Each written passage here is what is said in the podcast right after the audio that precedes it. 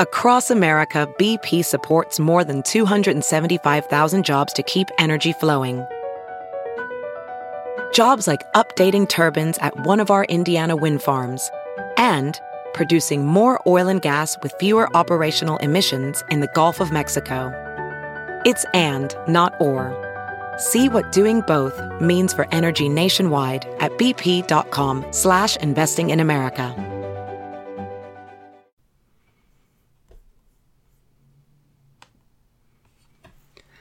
Tapping the Mapo Tofu Source. Written and read to you by Andrew Leonard. Published in The Cleaver and the Butterfly. The year is 1911. The location is 10,000 Blessings Bridge, just outside of Chengdu's North Gate. The page number of The Great Wave, a novel by Li Jieren, is 518. Two women are sitting in an empty restaurant. Mistress Gu is a traveler freshly arrived from the countryside. Mrs. Chun is the restaurant's laobanniang, the boss lady.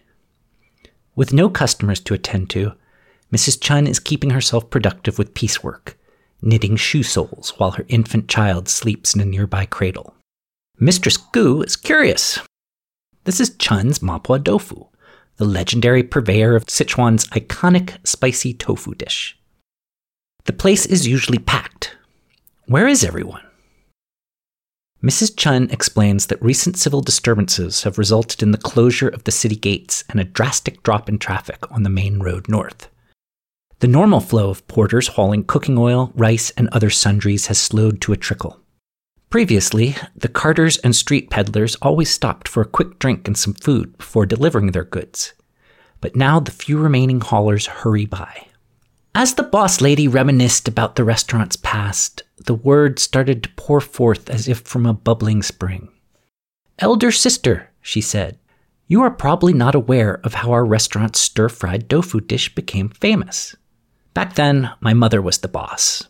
The old lady had a great temperament. The porters and street peddlers loved to bring freshly purchased pieces of pork and beef with them into the restaurant so as to have something special to eat. They also brought fresh oil for frying. Mother understood that these were men who did strenuous labor all day, so they preferred food that was spicy, la, numbing, ma, salty, and piping hot. So my mother always made sure to add hot peppers and numbing peppercorns to the tofu for extra flavor. She never stinted on ingredients. If you brought things to add, she would cook them for you. Our main profits came from selling bowls of rice. Our stir fried tofu dish became widely known. The restaurant's original name was Prosperous and Flourishing, but because my mother's face had many pockmarks, everyone stopped using that name and started calling us Pockmarked Chun's Doufu, as if we only sold tofu. My mother's reputation spread far and wide, and more and more people, some of whom were part of the refined literary class, began bringing in their own pieces of meat and asking Mrs. Chen to cook them. This made the regular customers laugh and got to be a little exasperating. For the past year, I've been working my way through The Great Wave, a sprawling war and peace like historical novel with hundreds of characters and a labyrinth of subplots that all revolve around the story of how the Qing dynasty's final unraveling began in Sichuan. I chose this book for my nightly Chinese study session after finding out it included a scene in which the author, Li Jieren, recounted the creation story of Mapo Tofu. Li Jieren's lasting fame is as a novelist, lauded as China's Zola for his literary commitment to naturalistic social realism. But he was also a journalist, translator, and restaurant owner, a gourmet with an encyclopedic grasp of the history of Sichuan cuisine, and, according to fellow expats who used to attend his dinner parties when he was a student in France in the 1920s, a pretty darn good cook in his own right. For an obsessive student of the politics and history of Sichuan cuisine, reading Li Jieren in the original on Mapo Tofu was more than merely irresistible. It was mandatory. On that glorious night when I finally reached the passage translated above, I dog eared the page, texted my children, and made a martini. Tomorrow, I thought, I would bring a clear head to translating this scripture. Tomorrow, I would tap the source. My first bite of Mapo tofu happened in the fall of 1984, on my first day in Taiwan. It was a revelation, a festival of sensory stimulation, an utterly unexpected moment of culinary transcendence. There was a lot going on. Contrasting textures, the crunch of minced water chestnuts and tree ear fungus, balancing the melt in your mouth pliancy of tofu. Blazing chili pepper heat, merged with the entirely strange numbing buzz of Sichuan peppercorns. That mala combination that is one of the great contributions of Sichuanese civilization to the world. A profusion of garlic and ginger, a tidal wave of salt crashing in from multiple vectors fava bean paste, soy sauce, salted and fermented black beans, and the bedrock beneath it all ground pork and rice. Complex, dramatic, overwhelming. As Ellen Schrecker, co author of Mrs. Jiang's Sichuan cookbook, wrote, Mapo tofu seems to contain almost every taste there is. That such a frontal assault would appeal to me was a great surprise. Up until that moment, no one would have considered me an adventurous eater. In high school, I was notorious for being leery of exotic foods like pizza.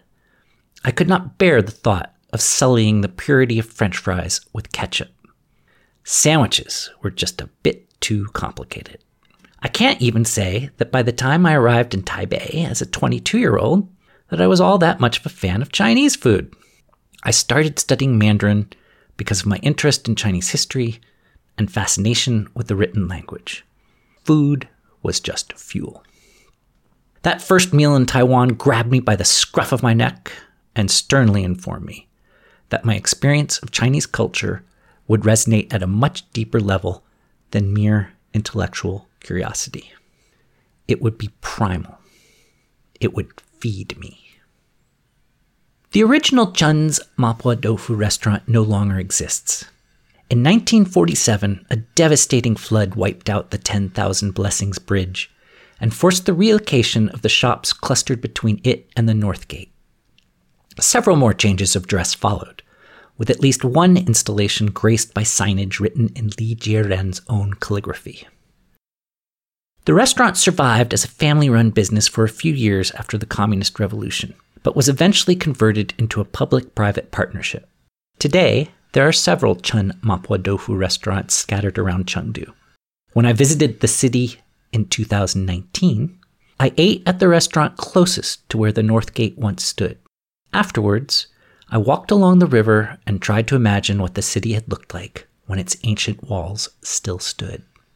In a newspaper column published in 1947, Li described Chun's Mapo Tofu as a pure country style restaurant but its location, just outside of the city wall, made it a nexus point joining rural purity with urban drama. In 1861, when the restaurant was founded, the North Gate was a major point of entry for the produce of the Chengdu Plain. Chun's tofu was manufactured in a shop next door to the restaurant.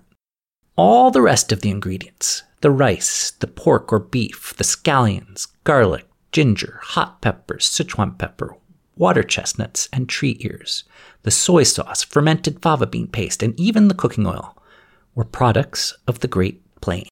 The peddlers and haulers who trucked these ingredients from farm to metropolis were also, as the oft repeated legend tells us, co creators of the dish itself. The antiquity of this rural urban transit is hard to fathom. A city named Chengdu has existed in the same location since at least the 4th century BC.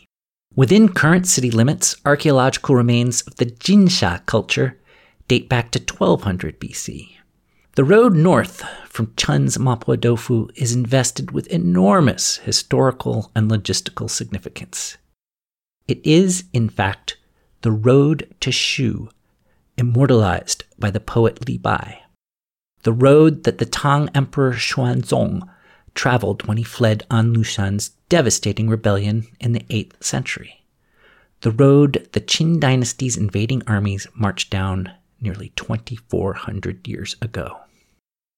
The Qin correctly calculated that once proper irrigation facilities had been installed, they could leverage the bounty of the Chengdu Plain to provide logistical support for their ensuing conquest of the rest of what eventually became called China. The road to Shu paved the way to a unified empire.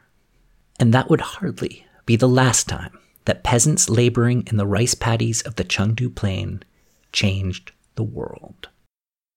When I reached the passage in the Great Wave, in which Li Jieren waxed lyrical on Mapo Doufu, I'd almost forgotten why I'd started the novel. I had long since become enthralled by Li's ambitious attempt to integrate the rhythms and textures of daily life in Sichuan with the momentous events that led to the demise of the Qing. There was a lot going on. My head was full of newly acquired vocabulary pertaining to opium smoking paraphernalia, railway economics, and the complexities of imperial bureaucracy. Li Jieren's characters, Manchu officials and adulterous matriarchs and umbrella salesmen, secret society gowned brothers and revolutionaries and spicy tofu cooks, are all caught up in inexorable currents of imperialism and dynastic decline knocked about by the ascendance of science and technology and nationalist and proto feminist awakenings. The Great Wave is Li's masterwork, the concluding volume to his River trilogy.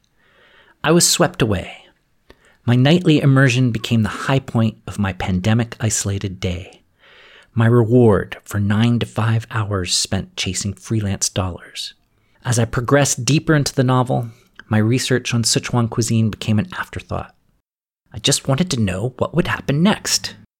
Reading the words Mapo Doufu woke me from my daze like that first blast of capsaicin burn that starts one's pores sweating and makes you reach for the nearest beverage. Oh, right, this is what I was doing. This was my destination all along. After I finished my first stab at a translation of the scene, I pulled up a map of Sichuan on my computer. I wanted to see if I could follow the route that Mistress Gu had taken on her journey to the city. I contemplated the Chengdu Plain and idly traced the northward transit of the road to Shu. I imagined myself making my way to the fabled Sword Gate Pass in the Daba Mountains that separate Sichuan from the Qin's ancestral home and the great Tang capital of Chang'an. I lingered over one place name, Guanghan. Why was that familiar? I searched my notes. The pieces snapped together. Every taste there is became contained. Guanghan County is an hour's drive north of Chengdu. In 1977, Guanghan's party secretary, a man named Chang Guangnan, went on an inspection tour of a local commune called Jinyu. The story is told in Dali Yang's Calamity and Reform in China State, Rural Society, and Institutional Change since the Great Leap Famine. Chang was surprised to find crops of one production team growing uniformly well, without the stark contrast between collective and private plots. His curiosity piqued, Chang queried the team leader about the team's success, but was met with equivocations. Only after repeated urging did the team leader confess that the team for three years had secretly contracted the land to three groups. Each group was responsible for supplying a specified amount to the collective and received the remainder. In this way, the enthusiasm of peasant households was raised. The Jinyu scheme inverted the traditional Maoist system for organizing agriculture.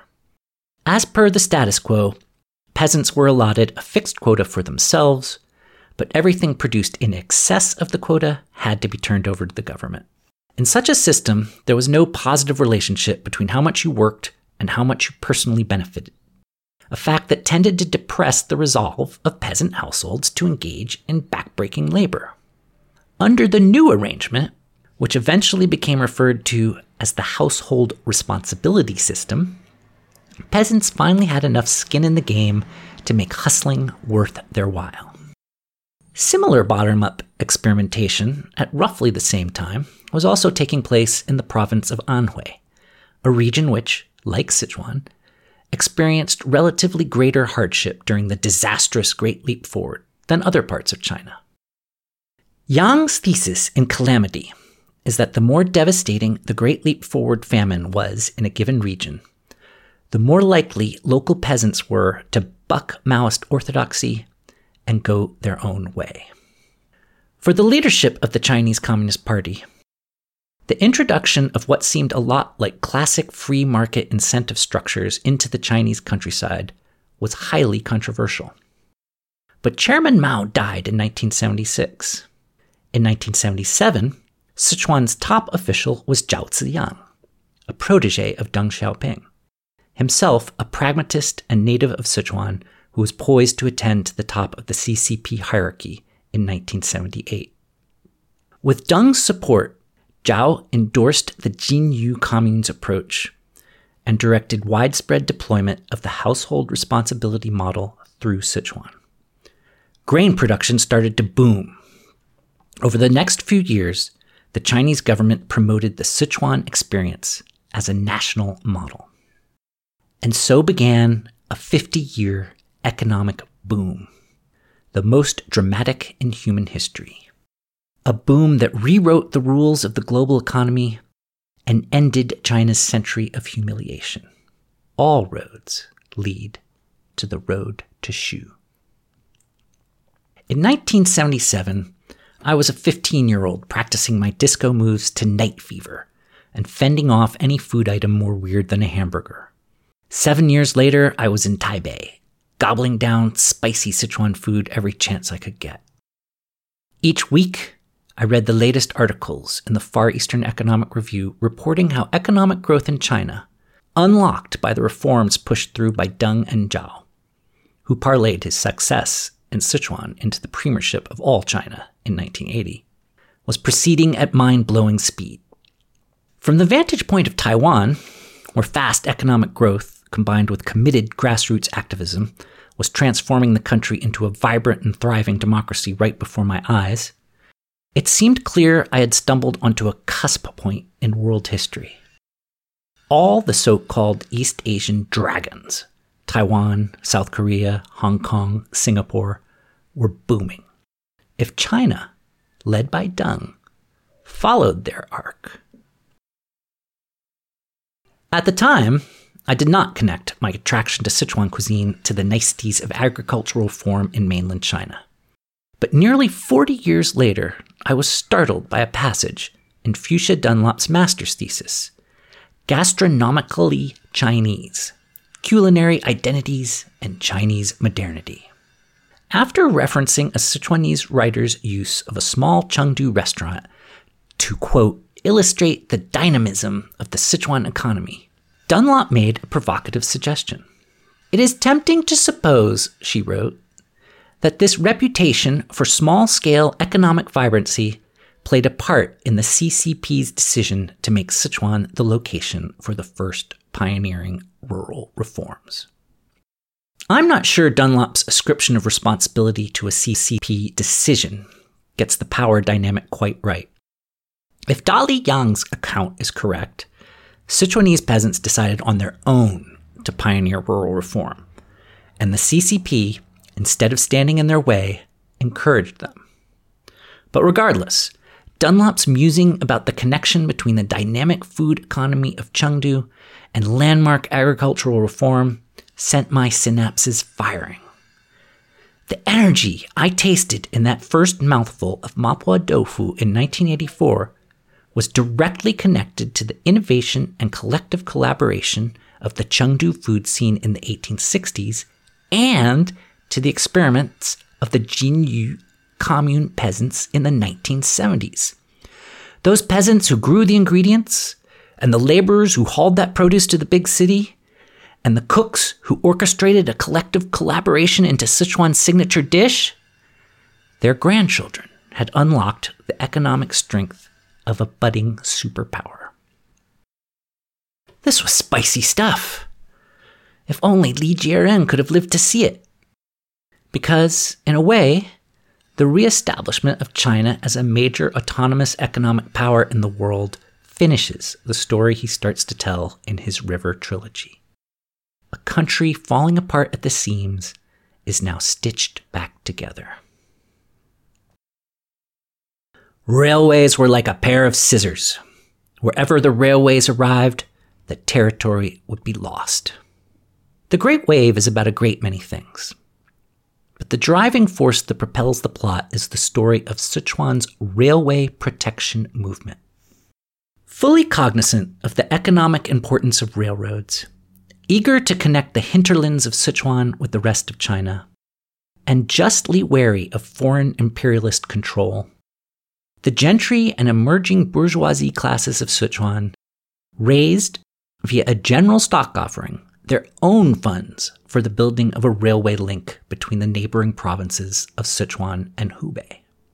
But progress was slow, corruption and the dispersal of funds was rampant, and eventually the Qing government decided to nationalize the unfinished railroad and hand over construction operations to a French British consortium. Just 16 years after a disastrous war that resulted in the ceding of Taiwan to Japan, and 11 years after the even more catastrophic denouement of the Boxer Uprising, the spectacle of the Qing court handing over Sichuan's railroad to foreigners was not well received. One gripe was financial. The stockholders were extremely concerned about proper compensation for their shares. But the larger issue, the issue that brought people into the streets was the existential question of China's survival. Over the last couple of decades, the great power scramble for concessions in China had, as the saying went, carved China up like a melon. Situated in the far southwest, Sichuan was relatively isolated from the imperialist land grab. But the loss of the railroad was a strong signal that the province's immunity was under threat. The railway protection movement was started with the explicit goals of reversing the nationalization of the railroad and protecting stockholder investments. But as far as the general public was concerned, the movement quickly became a proxy for anger at Western imperialism, Qing incompetence, and the uncertain future of China. The ham handed efforts of the Governor General, Zhao Erfeng, to quash the budding protests only exacerbated tensions. Students started boycotting their classes, and merchants organized strikes. Disaster struck after Zhao arrested eight leaders of the railway protection movement in August 1911. A spontaneous protest demanding their release ended in a massacre when, on Zhao's orders, government soldiers fired on unarmed civilians. The entire province promptly erupted in chaos. Let's return to Chun's Mapo Tofu restaurant empty of customers in the aftermath of massacre, general strike, and mayhem in the countryside. Mistress Gu's arrival is inseparable from this larger narrative.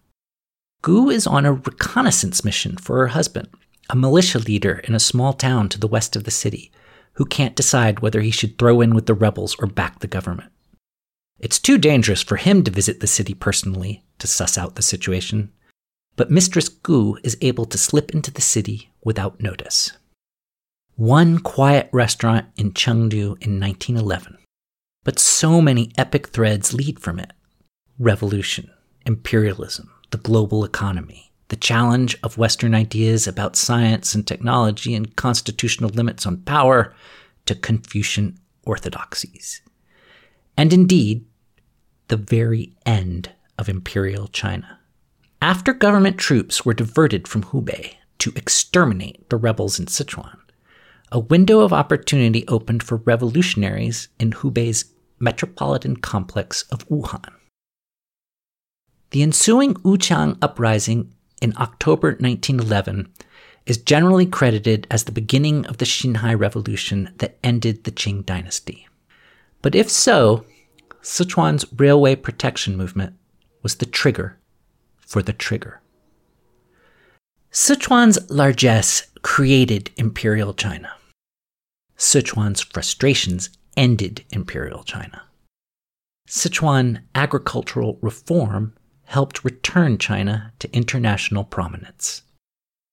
It's an impressive track record. But what else could one expect from a region capable of birthing a dish as dramatic as Mapo tofu?